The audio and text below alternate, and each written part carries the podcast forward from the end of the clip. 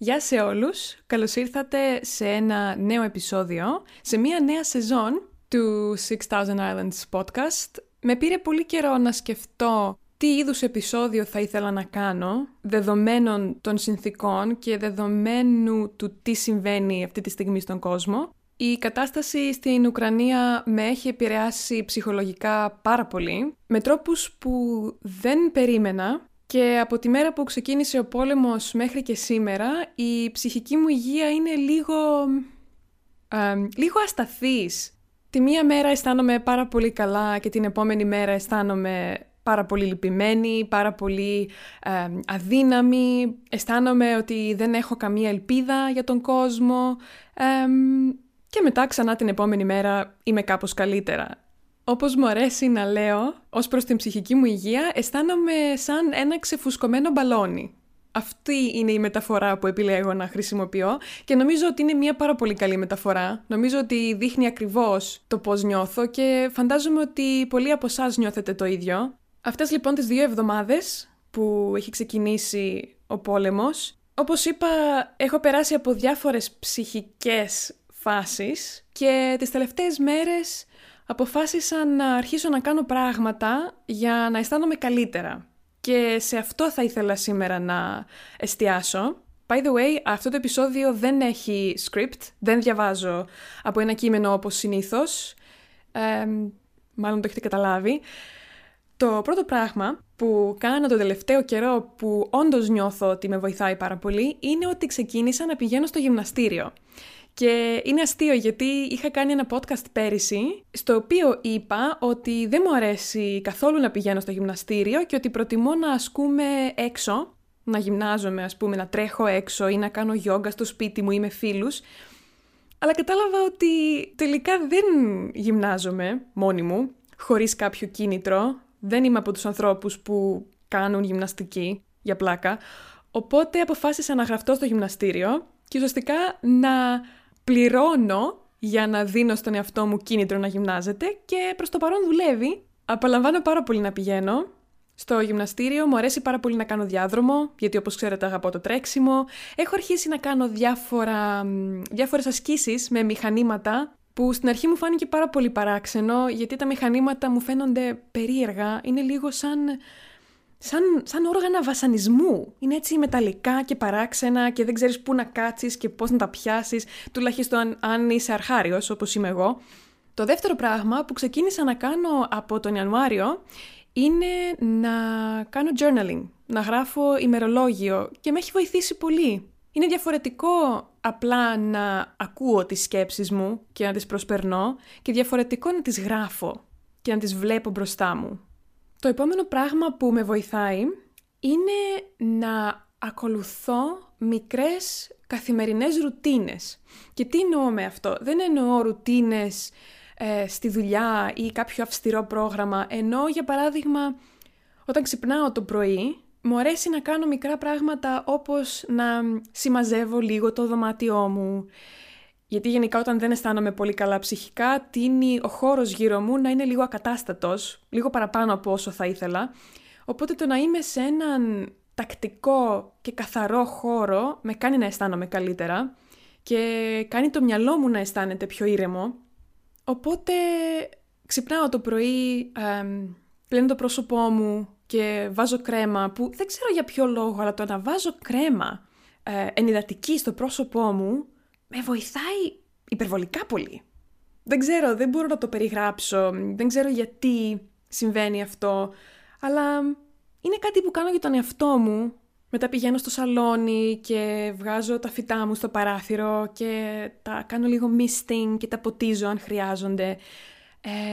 μετά γράφω το πρόγραμμά μου για την ημέρα και τι χρειάζεται να κάνω ή στέλνω καλημέρα στους φίλους μου έτσι μικρά πράγματα που τα κάνω κάθε μέρα ή έστω προσπαθώ να τα κάνω κάθε μέρα που όντως με βοηθάνε, δίνουν ένα ρυθμό στη μέρα μου.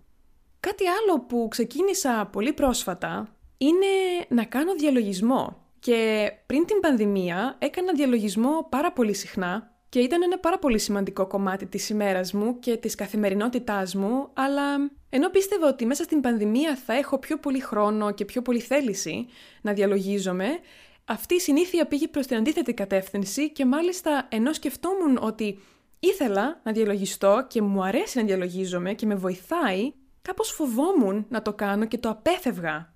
Κάτι που σίγουρα συνεισφέρει σε αυτό είναι ότι ίσως δεν θέλω να μείνω μόνη μου με τις σκέψεις μου ή επειδή μεγάλο κομμάτι της ημέρας μου είναι να είμαι στο ίντερνετ και να βλέπω βίντεο και να είμαι στο Reddit που είναι κακές συνήθειες, το ξέρω και I'm working on it, αλλά ήταν λίγο δύσκολο να επιστρέψω στο διαλογισμό μετά από τόσο καιρό, αλλά θυμήθηκα πώς με κάνει να αισθάνομαι και ο διαλογισμός είναι κάτι που με βοηθάει πολύ και μου δίνει μία διαφορετική οπτική, ένα διαφορετικό perspective στη ζωή, στις σκέψεις μου, στη συμπεριφορά μου, στα πράγματα που θέλω να κάνω. Δεν ξέρω, είναι σαν ένα πνευματικό reset.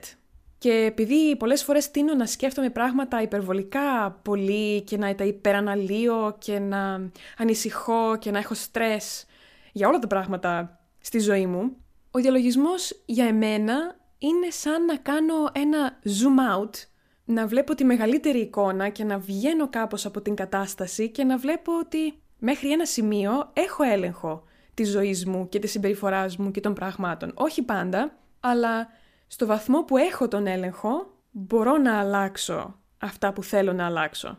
Και αν δεν μπορώ να τα αλλάξω, τα αποδέχομαι.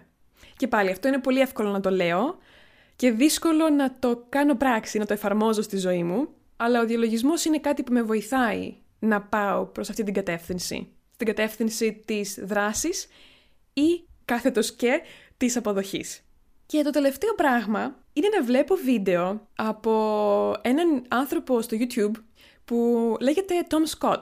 Κάποιοι από εσάς τον ξέρετε σίγουρα, είναι ένας YouTuber από τη Βρετανία που κάνει διάφορα εκπαιδευτικά βιντεάκια για διάφορα μέρη στον κόσμο, στη Γερμανία, στη Βρετανία και γενικά βρίσκω τα βίντεο του πάρα πολύ χαλαρωτικά, αλλά και ενημερωτικά ταυτόχρονα. το YouTube είναι ένα πολύ χαοτικό μέρος και είναι πολύ εύκολο κάποιος να παρασυρθεί και να αρχίσει να βλέπει βίντεο για δράμα και δεν ξέρω, controversy και conspiracy theories και δεν ξέρω. Αλλά φροντίζω όταν είμαι στο YouTube να βλέπω μόνο βίντεο που με κάνουν να αισθάνομαι καλύτερα. Υπάρχει ένα άλλο κανάλι, βασικά θα πω δύο άλλα κανάλια, τα οποία και αυτά είναι πολύ έτσι ε, ήρεμα και όμορφα και οπτιμιστικά και μιλούν για ε, ευγνωμοσύνη και τα λοιπά. Το ένα είναι, λέγεται Green Renaissance και είναι μια ομάδα στη Νότια Αφρική που κάνουν βίντεο και παίρνουν συνεντεύξεις από διάφορους ανθρώπους που μιλούν για την ευγνωμοσύνη και τα πράγματα που τους κάνουν να αισθάνονται χαρούμενοι και ο τρόπος που μιλάνε και ο τρόπος που τα βίντεο είναι φτιαγμένα είναι πάρα πολύ όμορφα και σίγουρα θα σας κάνουν να νιώσετε καλύτερα.